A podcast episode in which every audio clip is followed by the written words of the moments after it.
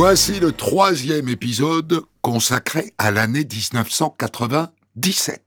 Au programme, l'assassinat de Gianni Versace, un chrétien dans l'espace, des jeunes fans de tatou et de tam-tam, et d'autres de Jean-Paul II, et Chirac, fan lui de Johnny Hallyday. 1997, on de la raconte sur Europe 1. Le 15 juillet 1997, le couturier italien Gianni Versace est tué de deux balles dans la tête devant sa maison de Miami. Comme chaque matin vers 7 heures, Gianni Versace s'était rendu au News Café pour y lire son journal devant un petit déjeuner. C'est en rentrant de son escapade matinale qu'il a été tué de deux balles dans la tête.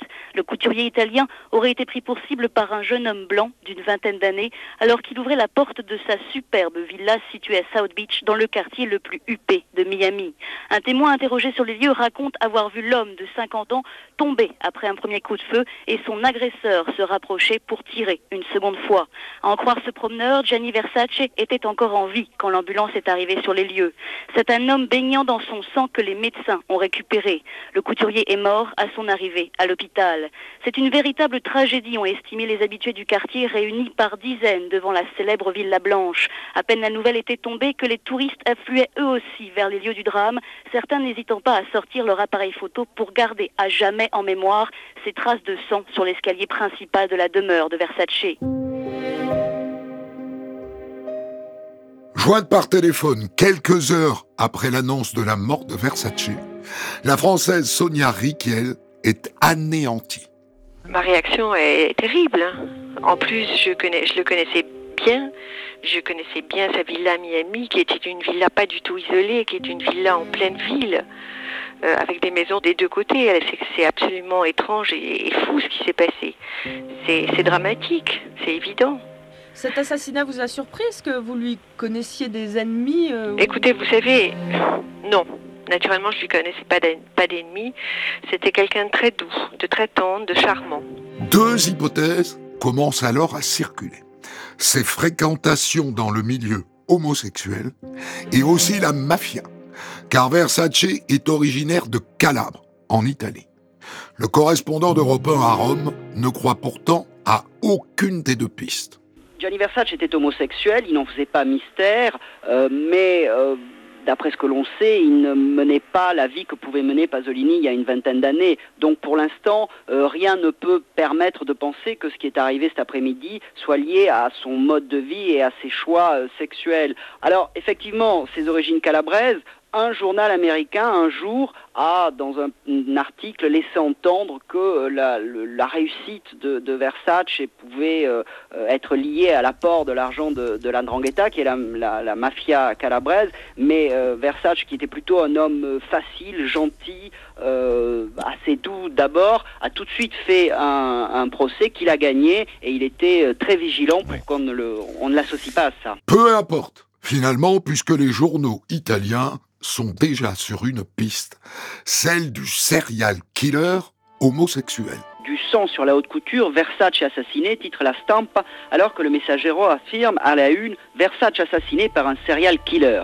La piste du serial killer est la plus accréditée ce matin par les journaux italiens. Le Corriere della Sera publie même une photo du suspect numéro 1, Andrew Cananam, un homosexuel qui se prostituait et qui est aujourd'hui un des hommes les plus recherchés d'Amérique. Andrew Cunanan a 27 ans.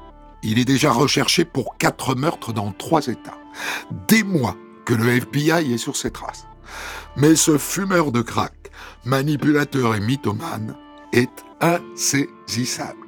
On l'appelle d'ailleurs l'homme aux mille visages. Son visage figure à la une des journaux et sa photo a été placardée sur toutes les vitrines de Miami. On devrait dire l'un de ses visages, l'une de ses photos, car même sur le plan de l'apparence physique, il est insaisissable. The man is a true chameleon. He can disguise himself very well.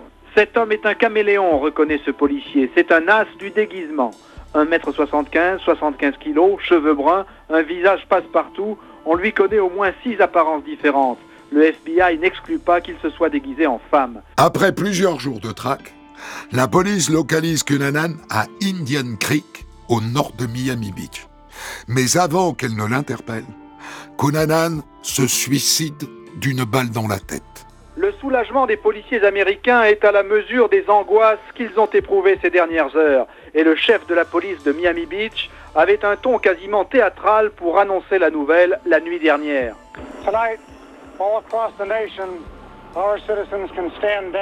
Ce soir, à travers tout le pays, l'alerte est terminée et nos concitoyens peuvent pousser un soupir de soulagement.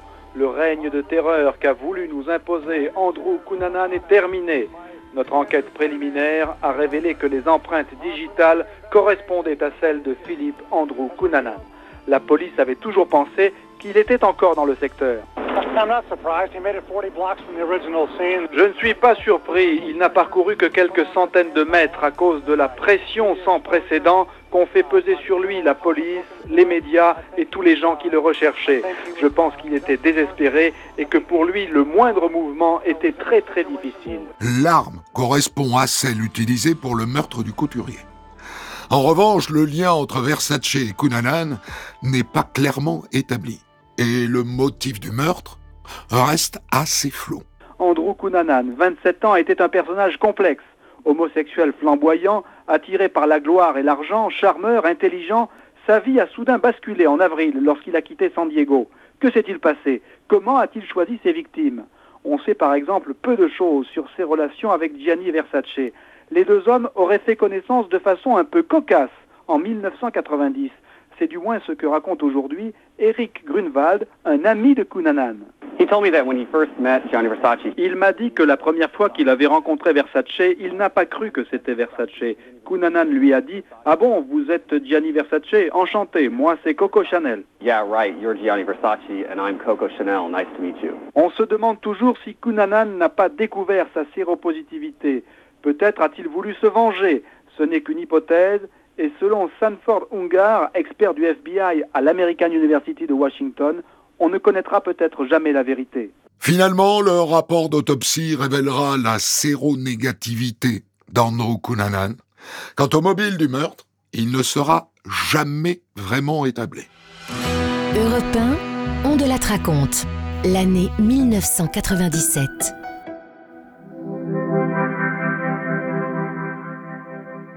Durant l'été 1997, la station spatiale russe Mir a des soucis. Alors en septembre, il est décidé d'envoyer une équipe sur place pour la réparer. Une opération pilotée par la NASA américaine qui embarque sept réparateurs à bord de la navette Atlantis. Cinq Américains, un Russe et un Français, Jean-Loup Chrétien, 59 ans. C'est son troisième vol dans l'espace il sera chargé du transfert du matériel entre la navette et la station. L'équipage d'Atlantis apporte 3 tonnes de pièces détachées à la station Mir. La priorité, c'est le module Spectre. Il a été endommagé par une collision avec le vaisseau Progress en février dernier et il n'alimente plus la station en oxygène. Arrive aussi un ordinateur de secours pour remplacer celui qui est tombé trois fois en panne depuis un mois. Carmire est une station en fin de course. Il y pousse des champignons à cause de l'humidité. Les risques d'incendie et de nouvelles pannes sont connus. La mission est ardue, mais le français est confiant. Sur une station qui a doublé son temps de vie, on ne peut pas s'attendre à, retrouver du matériel neuf. Et donc c'est comme un vieux cargo euh, sur l'océan et qu'on aborde pour aller l'explorer. Eh bien, il n'y a pas plus de danger euh, sur la station Mir, euh, sachant que s'il se passait quoi que ce soit, l'équipage a parfaitement le temps de se rendre dans son véhicule pour euh, revenir à terre. Donc nous ne sommes pas inquiets, ni moi, ni le reste de, l'équipage. Le départ et le retour sont des phases qui présentent beaucoup plus de risques que l'arrimage avec une station comme Mir. Le commandant de l'opération, l'américain James Weatherby, est du même avis. Et d'ailleurs, il fait une déclaration à ce sujet.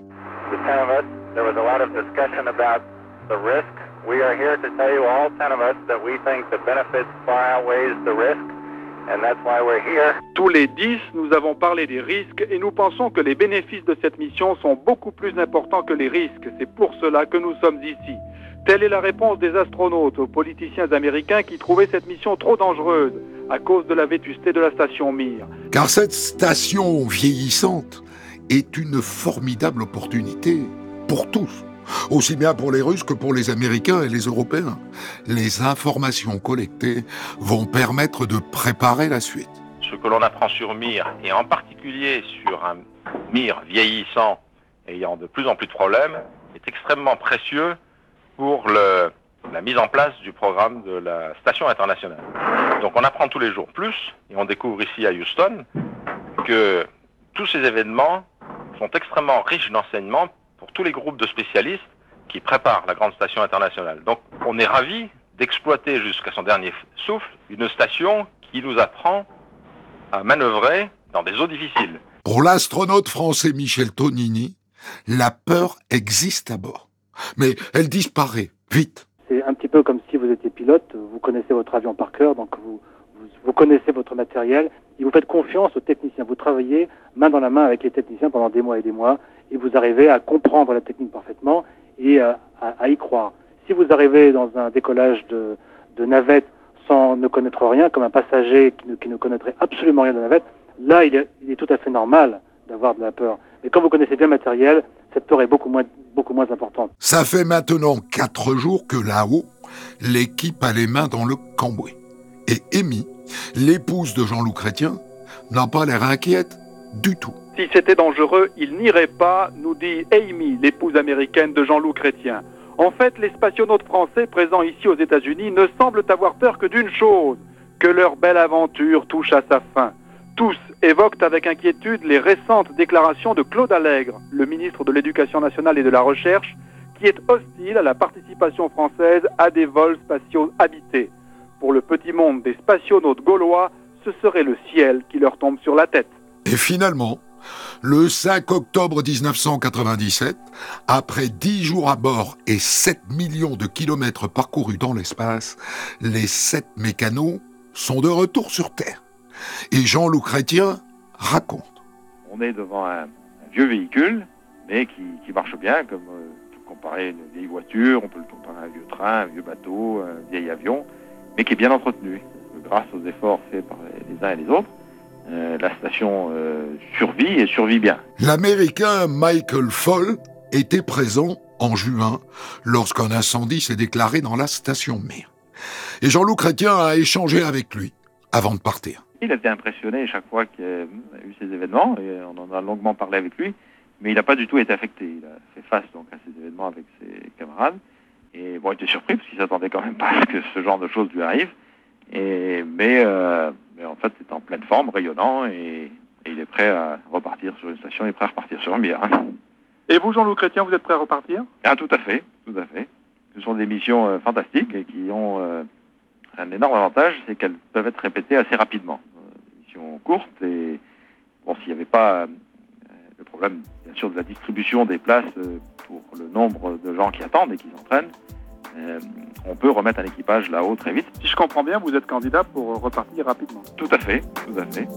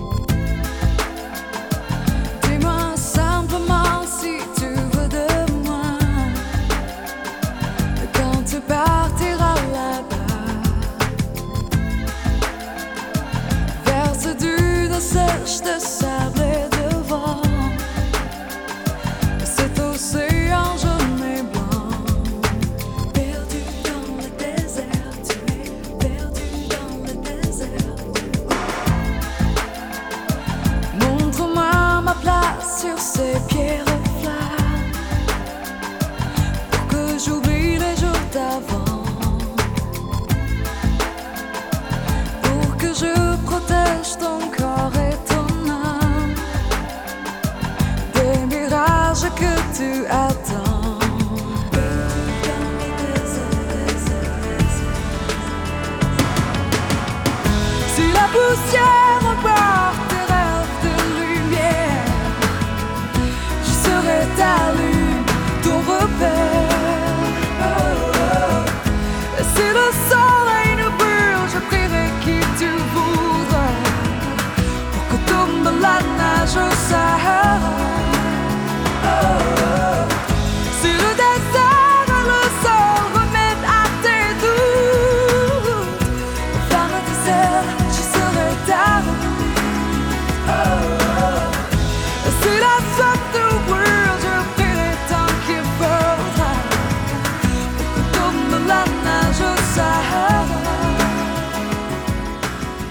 C'était Angoun avec son tube de 1997, La neige au Sahara.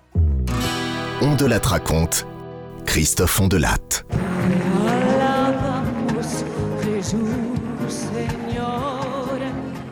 Au mois d'août 1997 a lieu à Paris la 12e édition des JMJ, les Journées mondiales de la jeunesse.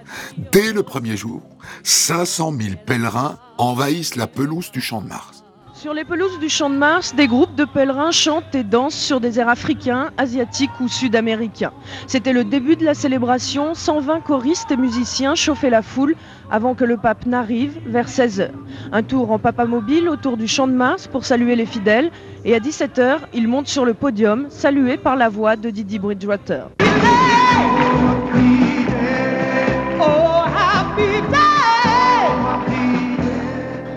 Ambiance de fête pour cette communion moderne sous forme de spectacle. Ce n'est pas une messe, mais une célébration. Les jeunes y participent. Sur le podium, ils sont aussi nombreux que les archevêques, les évêques et les cardinaux. Vêtus de t-shirts aux couleurs vives, ils rythment la cérémonie avec leurs chants et leurs dents. Pour les participants à ces JMJ françaises, il faut donner une image festive et moderne à ce rassemblement religieux. C'est joyeux une messe. C'est pas un truc triste, alors c'est pour ça qu'on exprime notre joie. Et la jeunesse, c'est c'est ça. c'est- on n'est pas enfermé euh, dans des églises à, comme ça, à être. euh, enfin, Ouais, c'est une joie de vivre, quoi. Il y a quelque chose qui nous rassemble, c'est notre foi, tous, tous nos foi, tous ensemble. Vive la foi, tous ensemble, à des centaines de milliers ensemble, c'est c'est unique, quoi. c'est vraiment trop fort. Et le pape dans tout ça? On, on est venus ensemble rencontrer le Seigneur, voilà, il est, on est en communion avec lui pour, euh, pour aller vers le Christ, tout simplement. C'est pas nous qui venons pour lui ou lui qui vient pour nous, c'est on va ensemble. Pour moi, le pape est très charismatique, mais, euh, mais le pape, c'est ni peu ni moins l'évêque de Rome. Donc, euh, c'est un, un homme parmi les autres. Quant aux croyants plus âgés, ma foi, ils ont l'air plutôt séduits par ce vent de fraîcheur. C'est tout à fait la fête parce que si c'était pas la fête, les jeunes, il par- il y aurait plus de religion. Alors c'est un- une façon de transmettre aux jeunes la religion. Ça nous donne envie de retourner à la messe quand on voit l'esprit qu'il y a chez les chrétiens. Il y aurait que la messe, on s'en lasserait. Et ça, ça nous redonne la foi chrétienne. Dans la foule, il y avait aussi des religieux en robe traditionnelle. L'un d'entre eux, un moine suisse, confessait C'est trop bruyant pour moi, mais cela séduit les jeunes et l'essentiel est là, dans la communion qui nous rassemble ici. En parlant de communion, il y a quand même un souci. La date choisie pour la veillée à l'hippodrome de Longchamp, elle est prévue le 24 août. Et côté protestant, ça tique un peu. À l'occasion de ces journées mondiales de la jeunesse, certains protestants avaient été choqués de la concordance des dates entre la commémoration de la Saint-Barthélemy, massacre des protestants par les catholiques, le 24 août 1572 à Paris, et les célébrations d'aujourd'hui. Jean-Paul II, conscient de, de ce problème, n'a pas manqué hier soir d'y faire allusion pour condamner cette page noire de l'histoire de l'Église catholique. Le 24 août 1572, plus de 3000 protestants étaient massacrés en France sur ordre du roi Charles IX. Cette même date du 24 août, choisie pour célébrer la messe pontificale, avait fait grincer des dents, certains parlant d'une coïncidence douloureuse. Hier soir, devant plus de 700 000 jeunes, le pape n'a pas éludé la question. À la veille du 24 août, on ne peut oublier le douloureux massacre de la Sainte Bar- Barthélemy, aux motivations bien obscures dans l'histoire politique et religieuse de la France. Quoi qu'il en soit, le soir du 24 août, les milliers de jeunes présents ont des préoccupations beaucoup plus triviales. Le début était un peu laborieux parce qu'au niveau des sanitaires, euh, c'était pas génial. Donc il nous a fallu aller dans le bois de Boulogne, traverser tout le parc, revenir, réussir à marcher entre les duvets, entre les gens qui dormaient déjà, qui, qui allaient dormir et qui chantaient, qui euh, voilà. Et puis une fois retrouvé notre place, ben, on, a- on s'est installé. Trop mal dormi. Il y a quelqu'un d'autre qui est arrivé, donc on s'est poussé, on a refait une petite place pour quelqu'un d'autre et puis, euh, puis voilà. Les organisateurs vous ont encore demandé de vous tasser ce matin pour euh, faire de la place aux gens qui arrivent pour la messe. Est-ce que vous pensez que vous n'allez pas être un peu serré ce matin Bah, c'est un peu obligé parce que là on prenait, on prenait chacun notre place pour dormir. Et paraît-il qu'il faut qu'on soit 10 au mètre carré cet après ce matin. Donc euh, l'autre jour on était 5 au mètre carré, c'était déjà pas mal. C'est aujourd'hui 10. On savait en venant ici qu'on n'allait pas avoir notre périmètre de, sécu- de survie normal. Alors bah, il, nous suffit, il nous faut assumer quand on vient là. hein. Le 24 août au matin, la France s'apprête à vivre la plus grande messe de son histoire. Dans la nuit, les 700 000 fidèles sont passés à 1 million. Et ça y est, le pape arrive. Il est 9h30 et la Papa Mobile pénètre sur l'hippodrome de Longchamp au son du cœur des esclaves du Nabucco de Verdi. Un frisson traverse la foule, le pape est là, fatigué, très fatigué, mais bien là. Il salue, bénit une foule en liesse, à perte de vue des centaines de milliers de bras se lèvent pour agiter un foulard, un chapeau, un drapeau, une croix. Puis la messe commence, le cardinal Lustiger accueille Jean-Paul II sous un soleil écrasant. En votre nom à tous, je dis au pape Jean-Paul II un immense merci. Dès l'arrivée de Jean-Paul II, l'ambiance survoltée cède la place au recueillement. Ça, ça nous rassure et ça nous renforce dans notre, foi, je pense.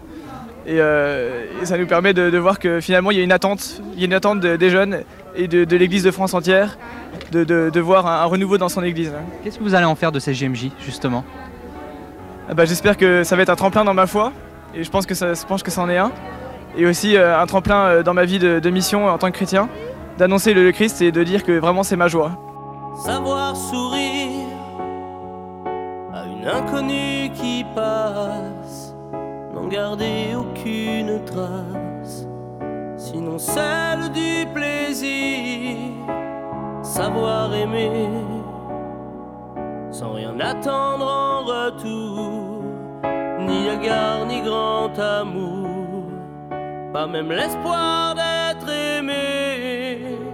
Apprendre à rêver. À rêver pour deux, rien qu'en fermant les yeux. Et savoir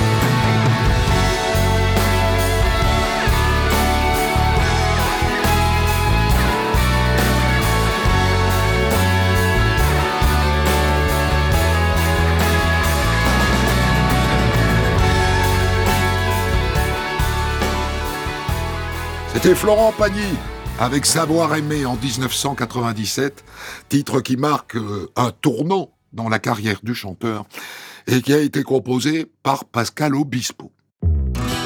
On de la raconte. Christophe Ondelat. En 1997, les jeunes Français ont dans la poche un petit boîtier baptisé Tam Tam, qui sonne quand quelqu'un cherche à les contacter. Boîtier sur lequel on peut laisser des messages. Si je suis en cours, je, il vibre. Et si euh, je suis autre part, euh, je mets euh, la sonnerie. Et il me sert aussi le matin pour me réveiller, parce qu'il y a un, un réveil. Des messages euh, bon, des amis et des parents, c'est tout. Mon ordinateur. Ah, c'est quoi un message personnel. Qu'est-ce que c'est On se donne rendez-vous à 16h30 au parc. Olivier, salut. Ah, c'est génial Un message. On peut faire parvenir comme ça jusqu'à quatre lignes de texte à son interlocuteur, en dictant son message à un opérateur pour 4 francs 22 centimes. Je pense à toi. Bisous. Je pense à toi. Bisous, signé Bruno. Quel type de message recevez-vous? Des messages de jeunes, des messages d'amour ou des messages d'étudiants, de collégiens, de lycéens, surtout. Mais comment faisait-on sans Tam Tam Tam Tam est une marque de CGTEL. Mais moins cher que le tam-tam de chez CGTEL, il y a le tatou de chez France Télécom. 400 francs contre 1000 francs. On peut passer l'été à chercher sa tribu.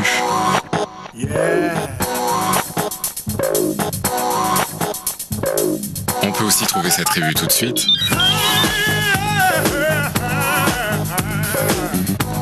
Tatou, Pendant les vacances, votre tribu garde le contact avec vous. À partir de 490 francs et sans abonnement. Mais avec le tatou, on ne peut pas envoyer des messages. On ne peut envoyer que des séries de chiffres. Par exemple, si vous recevez 911 sur votre boîtier, eh bien ça veut dire je t'aime. Et on peut envoyer comme ça jusqu'à 15 chiffres. En 1997, le tatou franchit la barre du million d'utilisateurs en France.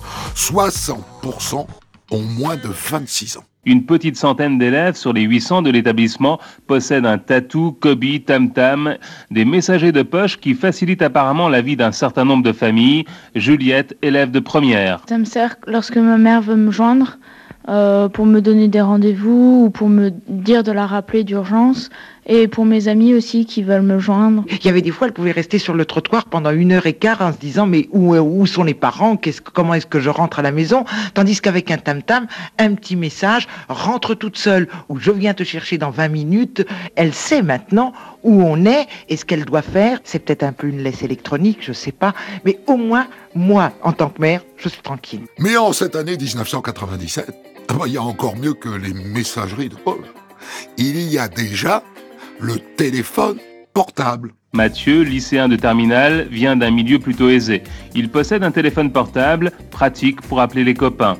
Il s'est pourtant juré de ne jamais l'utiliser en cours. Je vois pas l'utilité d'avoir un téléphone en, en cours ou alors euh, téléphoner ou recevoir des coups de téléphone, surtout que on devrait plutôt euh, se pencher euh, niveau euh, scolaire que le savoir euh, ce qu'ils font les copains. Quand on entend en classe des téléphones qui sonnent ou alors euh, des tatous qui... c'est- c'est c'est- c'est bête quoi, je trouve que c'est- c'est c'est- c'est débile. Le proviseur adjoint du lycée connaît bien les nouveaux utilisateurs, élèves de tous milieux sociaux, mais aussi professeurs. Pierre Kins. Il est clair qu'il y a ce qu'on pourrait appeler une tribu des possesseurs de cet appareil. C'est un signe de reconnaissance et il, c'est, c'est devenu un signe extérieur d'un certain modernisme. Dans de nombreux cas, on peut parler de frime. Surtout que ces appareils s'accrochent à la ceinture, se mettent à la, veste, euh, au sac à main. Ils sont toujours visibles. Les jeunes friment avec leur GSM ou avec leur tatou. Et certains sont même déjà accros, comme le raconte ce professeur. Et C'est une de mes propres élèves qui tout à coup euh, s'est faite porter pâle tout simplement parce que euh, elle a eu besoin soi-disant d'aller à l'infirmerie et en fait on l'a surprise en train de passer un coup de téléphone à la cabine téléphonique dans le hall d'entrée. Et elle avait été prévenue par son tatou Par son tatou. Voilà, qu'il fallait qu'elle rappelle quelqu'un d'urgence visiblement et c'était une élève d'une douzaine d'années. Désormais donc, les Français veulent être joignables H24. Sur la plage à Saint-Tropez, standing oblige, on est plutôt GSM. À Pomplonne, c'est l'heure de l'apéritif, l'heure des rendez-vous à prendre avec les amis pour la soirée. Les téléphones portables crépitent dans les sacs de plage, entre serviettes et maillots. Plus loin, à une table, un homme d'affaires en vacances travaille, l'appareil collé à l'oreille. Le téléphone portable est devenu indispensable pour de nombreux vacanciers qui ne veulent pas perdre le contact. Mais comme le poste transistor, il y a 30 ans, le bruit des sonneries finit par déranger à l'ombre des parasols. Et certains, évidemment, commencent à se plaindre de ces sonneries intempestives. C'est terrible dans les restaurants. C'est même agaçant. Faudrait les arrêter dans les- tous les lieux publics, comme la cigarette, ça serait bien. Non, les transistors c'est mieux parce que ça fait de la musique agréable, alors que la- les téléphones portables c'est une sonnerie assez aiguë et un peu désagréable. J'espère que ça envahira pas la plage parce que c'est un peu dommage, on est là pour passer des vacances. Et bon, quand on se fait déranger par un coup de téléphone, c'est pas toujours génial. Les personnes ont l'air quand même d'être dérangées quand, elles, quand on leur téléphone parce qu'elles sont sur la plage tranquillou en train de se faire bronzer. Et elles n'ont pas trop envie qu'on leur téléphone. Alors je me demande pourquoi ils ont des portables. C'est la question. Pourquoi? Au Club 55 de Saint-Trope, le gérant fait preuve de compréhension. Même si Ce qui est désagréable, c'est la sonnerie. C'est deux sonneries en même temps, avec euh, 50 personnes qui fouillent dans leur sac, euh, pensant que c'est leur téléphone qui sonne.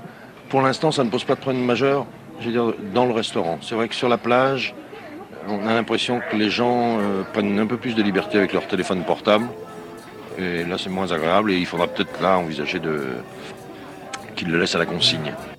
Autant des jupes culottes, j'étais cool à l'école, manger à la cantine, y avait pas de vache folle à la télé.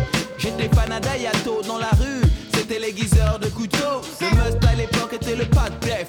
Follon, Gilles Villeneuve et Michel Créateur d'avant-garde, avant Gauthier, je choquais. Les blue jeans n'avaient qu'à trourler. Tu peux me nommer rappeur nostalgique, néo-romantique, aux actions bucoliques. Avant, pour les gosses, les grands étaient des mythes. Regarde, maintenant c'est les parents qui flippent les temps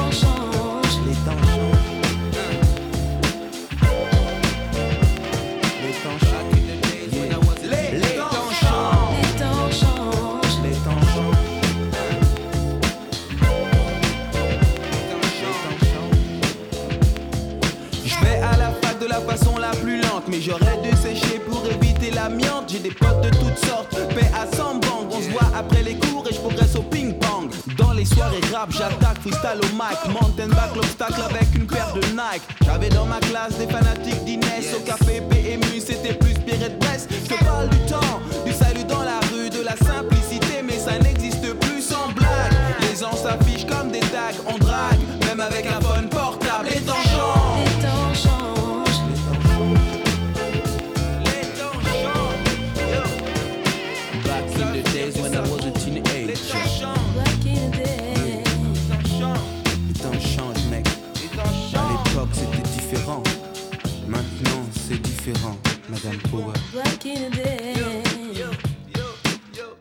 Solar avec Les temps changent. En 1997, ce titre est resté 19 semaines dans les meilleures ventes de singles. On de la raconte, Christophe Ondelatte. Le 31 janvier 1997, Johnny Hallyday reçoit la Légion d'honneur des mains du président de la République Jacques Chirac à l'Élysée. Et on apprend à cette occasion que le président est fan. C'est visiblement ému que Johnny Hallyday recevait il y a quelques minutes la croix de chevalier de la Légion d'honneur des mains de Jacques Chirac, un Jacques Chirac visiblement admirateur de notre Johnny national. Je me rappelle aussi de Bercy, où je suis allé te voir quatre fois. Quatre fois, non, pas, pas quatre fois pour le même spectacle, n'est-ce pas? Mais, non, non, j'aime beaucoup Johnny Hallyday, mais enfin... je me souviens, comme beaucoup d'entre vous, au Parc des Princes, où euh, il avait réussi à réunir 180 000 personnes pour son anniversaire. Un spectacle prodigieux, si fort de d'émotion. Pour l'occasion, Johnny s'est fait couper les cheveux, il a mis un costume et une cravate. Mon cher Johnny, pour moi un grand privilège de te voir avec une cravate. Mais je dois dire que ce sera un- pour moi un souvenir, et je dirais un souvenir chaleureux. Bon, j'allais quand même pas venir avec un perfecto, comme pas aujourd'hui. Mais moi, je ne suis pas très habitué aux mondanités, déjà, en premièrement. Donc, je suis, euh, disons que je suis plus à l'aise sur scène. Donc, euh, je suis toujours un peu nerveux, c'est vrai. Johnny est nerveux et Chirac, manifestement, très ému. C'est vrai, je sais qu'il l'aime beaucoup en cravate, mais je, sais qu'il l'aime beaucoup en, en cuir aussi, en rocker, mais ça fait plaisir de le voir en cravate pour une fois. J'ai choisi la cravate et il a choisi le costume. Là, ça va mieux parce que c'est passé, mais j'étais très très émue. hein. C'est quand même touchant, et puis lui avait beaucoup le trac, donc ça fait que... Voilà. Maintenant, je crois qu'il se sent mieux. Il transpire un peu, mais ça va. Pas de tournée prévue pour Johnny Hallyday en cette année 1997, mais il prépare son grand retour l'année prochaine au Stade de France. Cette année-là, en revanche, le groupe irlandais U2 débute une tournée mondiale. 93 concerts sur 6 continents. Tournée qui marque la sortie de Pop, leur neuvième album.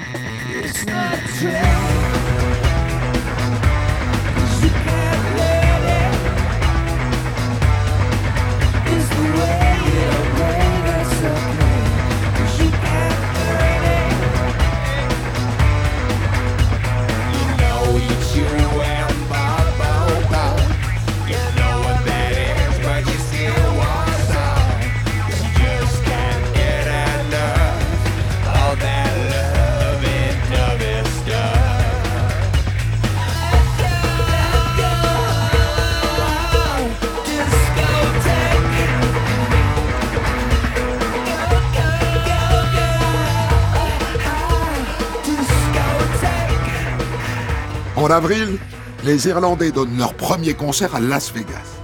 Et après une trentaine de dates aux États-Unis, les voilà de retour en Europe. Premier concert à Belfast, en Irlande du Nord, qui leur tient beaucoup à cœur. Ça fait un mois seulement que catholiques et protestants ont cessé de s'affronter et que l'IRA, l'armée républicaine irlandaise, a concédé un cessez-le-feu. Alors ce soir-là, devant 40 000 personnes, U2 débute son concert avec cette chanson. This song is not a rebel song. This song is Sunday, Bloody Sunday. Cette chanson n'est pas une chanson rebelle, cette chanson c'est Sunday, Bloody Sunday. Mardi soir à Belfast, le chanteur de U2 prononcera cette phrase pour la première fois depuis 10 ans. Une référence au dimanche sanglant, le 30 janvier 1972, le jour où l'armée britannique a ouvert le feu sur les catholiques irlandais, faisant 13 morts. 10 ans d'absence et une bonne raison au retour du groupe, un nouveau cessez-le-feu de l'IRA, l'armée révolutionnaire irlandaise, qui dure maintenant depuis un mois. Bono le chanteur y tient, U2 est un groupe irlandais, ni catholique, ni protestant.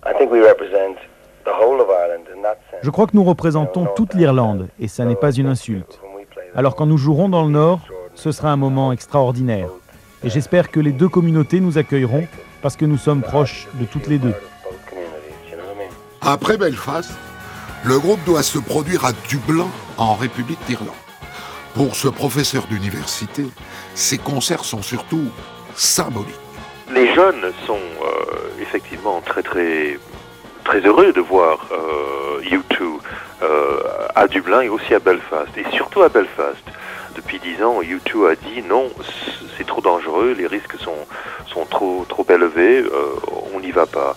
Donc, dans un sens, il y a une signification, disons, politique pour ces jeunes qui, ont grandi euh, dans un climat de, de tension, de, de, guerre, pour ainsi dire. En Irlande comme ailleurs, U2 affiche complet.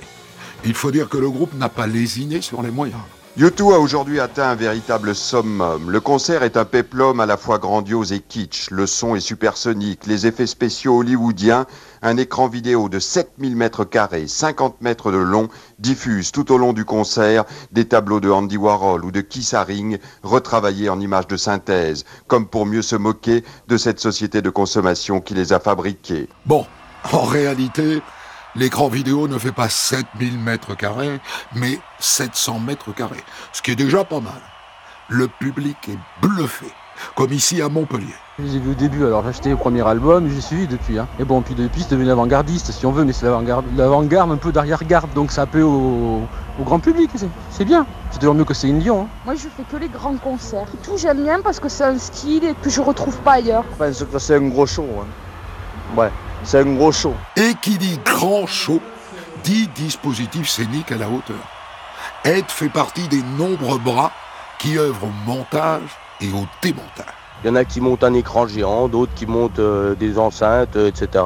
Le, backline, euh, tout ce qui est ampli guitare, toute la finition. Hier, on était 120, je crois, pour le montage. On va être 230 pour le démontage, quoi qu'on démonte tout dans la nuit. Car il faudra démonter les 35 km de câbles, la rampe de spot de 1700 mètres de long, 52 camions, 15 bus et un Boeing 727 sont nécessaires pour faire tourner le plus gigantesque show rock'n'roll du moment.